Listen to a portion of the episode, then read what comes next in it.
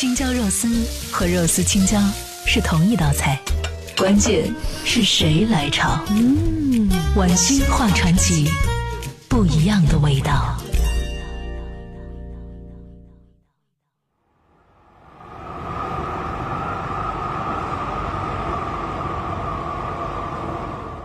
今天呢，我们的传奇讲的是失落之城精绝古国。下面所说的是啊，精绝国与女儿国不得不说的故事。这个精绝国呀，确实是一个小如沧海一粟的小国，但是它曾经活跃在丝绸之路南路，以殷实富庶著称。当时啊，这尼雅城叫做尼朗，是精绝国最繁华的都市。可惜的是啊，这个富庶国家不知什么原因呢，突然消失了，以至于时隔四五百年之后啊，玄奘法师取经东归的时候，经过尼雅城，只见到满目疮痍，非常荒凉。说起玄奘法师，就不能不提一提《西游记》中演绎出来的女儿国的故事啊。故事内容人人皆知，啊，那是一个只有女人没有男人的地方，叫女儿国。女儿国国王爱上唐僧，想留唐僧做女婿，想把王位也让给他，一段浪漫传奇就这样展开了，并且以遗憾结尾。许多人大概以为啊，这女儿国不过是杜撰而已，很少有人知道玄奘真的知道女儿国所在啊，也很少有人知道精绝国与女儿国之间还有着很多不得不说的故事呢。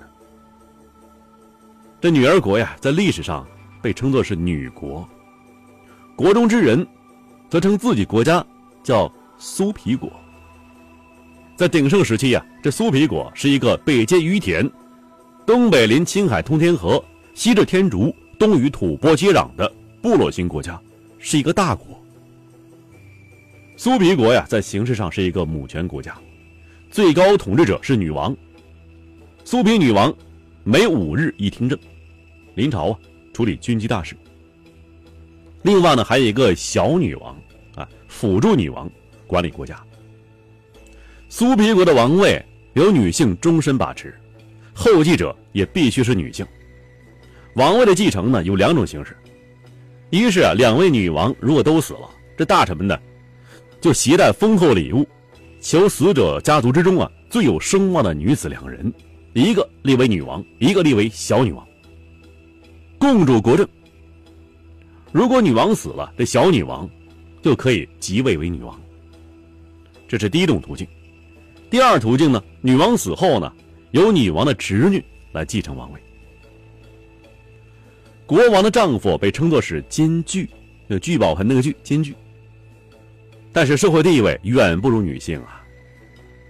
女国向中原王朝所遣使者虽然都是男性，但是他们的职责。只在执行命令，不能够决断国事。因此啊，史书记载：“凡号令，女官自内传，男官受而行。”至于这个苏皮国来历呀，在青海流传着一个传说：苏皮国开始没有男人，女孩啊，只要到黄河源头的星星滩去洗个澡，就可以怀孕了。据说啊，女儿国后裔一年一度的洗澡节。就是因为这个风俗而起的。至于后来居住在苏皮国的男人，则是战败的羌人做战俘给俘虏过来的。玄奘法师在《大唐西域记》卷四中记载了这个奇特国家，称之为是东女国，并说呀，此国是以女为王，因以女称国。不过呀，对东女国，玄奘法师也只是听说，并没有去过那里。也就是说呀，《西游记》中，女儿国国王和玄奘法师这段邂逅，在历史上是没有真实记载的。苏皮国重女轻男的风俗，在婚姻问题上最突出。《新唐书》记载啊，说苏皮国是俗轻男子，女贵者鲜有是男，什么意思呢？就是说呀。像古代中原有权有势的男人呢，是妻妾成群的啊，跟这个一样。苏皮国的贵族女子都有很多丈夫来侍候着。据《唐会要》记载，在苏皮国，不仅是贵族女子，就算是最没权没钱的女子，也是家中的老大，是家长，有多个丈夫。女人生了孩子都随母亲的姓，而再尊贵的男性，也不能有妻子之外的女人。由此可见呢，这苏皮国是一个并不多见的，一直承袭母系氏族公社传统的国家。考证他的国家机构啊，已经属于奴隶社会，但是看其风俗，俨然呢是母系氏族公社。苏皮国的人的生活呀，有浓厚的原始风情，比如说平时啊，他喜欢在脸上涂抹燃料，头发呢，不论男女一律披散。虽然保留了浓厚的原始风貌，但是苏皮国却曾经是个非常富有的国家呀。属民以畜牧业、农业为主，男子必须要务农、狩猎，女子要么出将入相，要么就是享尽一家之主的荣光。苏皮国呀，出产有上等黄金，还有黄铜、朱砂、麝香、牦牛、骏马等等。国中尤其盛产盐，与印度有贸易往来，具有相当殷实的国力。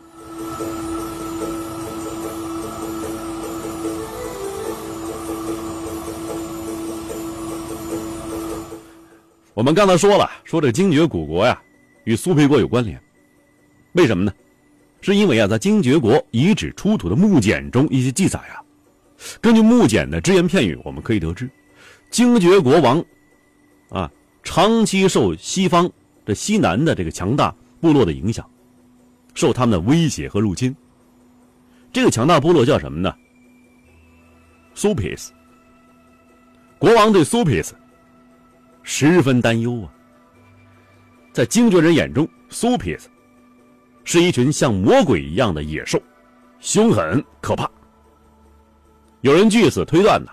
说精绝国的消失，就是苏皮斯人所造成的。推敲一下这个苏皮斯读音呢，与苏皮二字极其相近。苏皮国的位置，相对于精绝古国来说，也确实是在其西南方。根据苏皮国的风俗来看呢，苏皮人保留着相当原始的生活方式，在已经不如封建社会的精绝人看起来啊，是荒蛮的，是野蛮可怕的。虽然在精绝国遗址中啊，这出土的木简中没有见到“苏皮”等等这个确切的字样，但是呢，汉朝时期苏皮国不为人知也是极有可能的。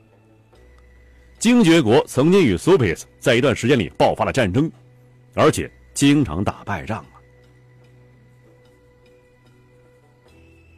苏比国呀，在隋代被记载人口有上万家，整个人估计有七万人以上。那么在汉朝的时候啊，苏比国人口也应该远在精绝国之上。更何况啊，比较原始的民族，青壮年男子都有可能在战时成为战士，远不是仅有五百士兵的精绝国所能比拟的。种种迹象表明啊，苏皮斯就是苏比国，就是那个女儿国。这苏皮国呢，是一个非常让人害怕的一个国度，但是它也是一个让人感兴趣的国度。曾经拥有辉煌的文明。遗憾的是呢，这个曾经以原始制度称霸一方的民族，没有延续下来。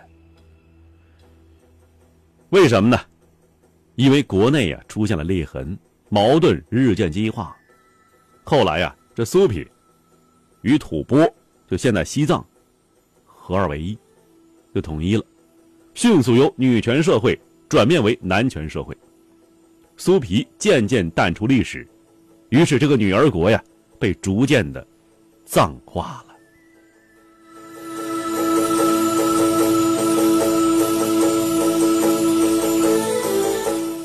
好了，今天讲的是失落之城精绝古国。最后呢，咱们说一说什么呢？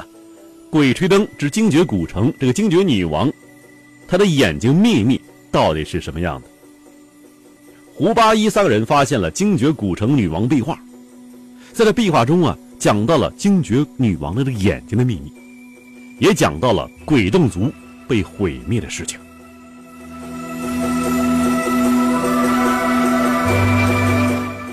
根据壁画中描述啊，精绝女王一直以面纱示人，这根本没有人见过她真面貌。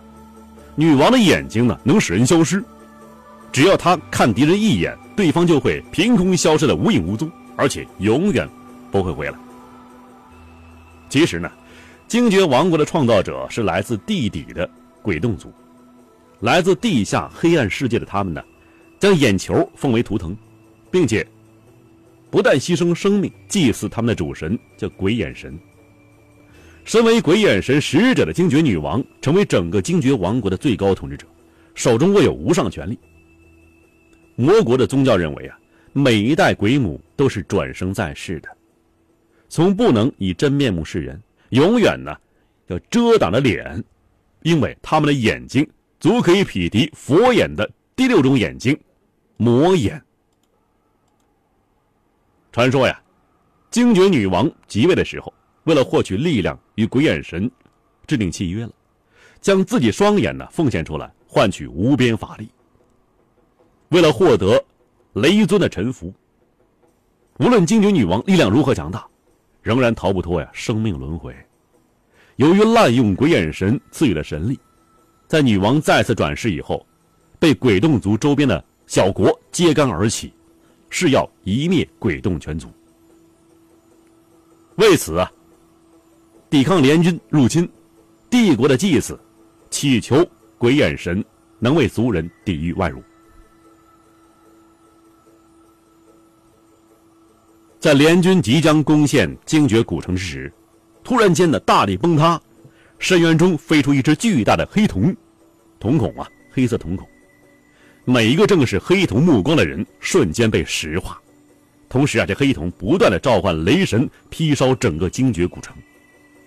经过一场惨烈战争之后，联军死伤惨重，被迫撤退，而原先辉煌的精绝古城也在战争与雷神的蹂躏下，沦为一堆废墟，鬼洞族就此灭绝。好了，朋友们，这就是今天的我们的传奇故事《失落之城——精绝古国》。其实呢，有关精绝古国呀，还有很多神秘的事情。如果您感兴趣，以后的时候啊，我们抽机会再继续跟您谈。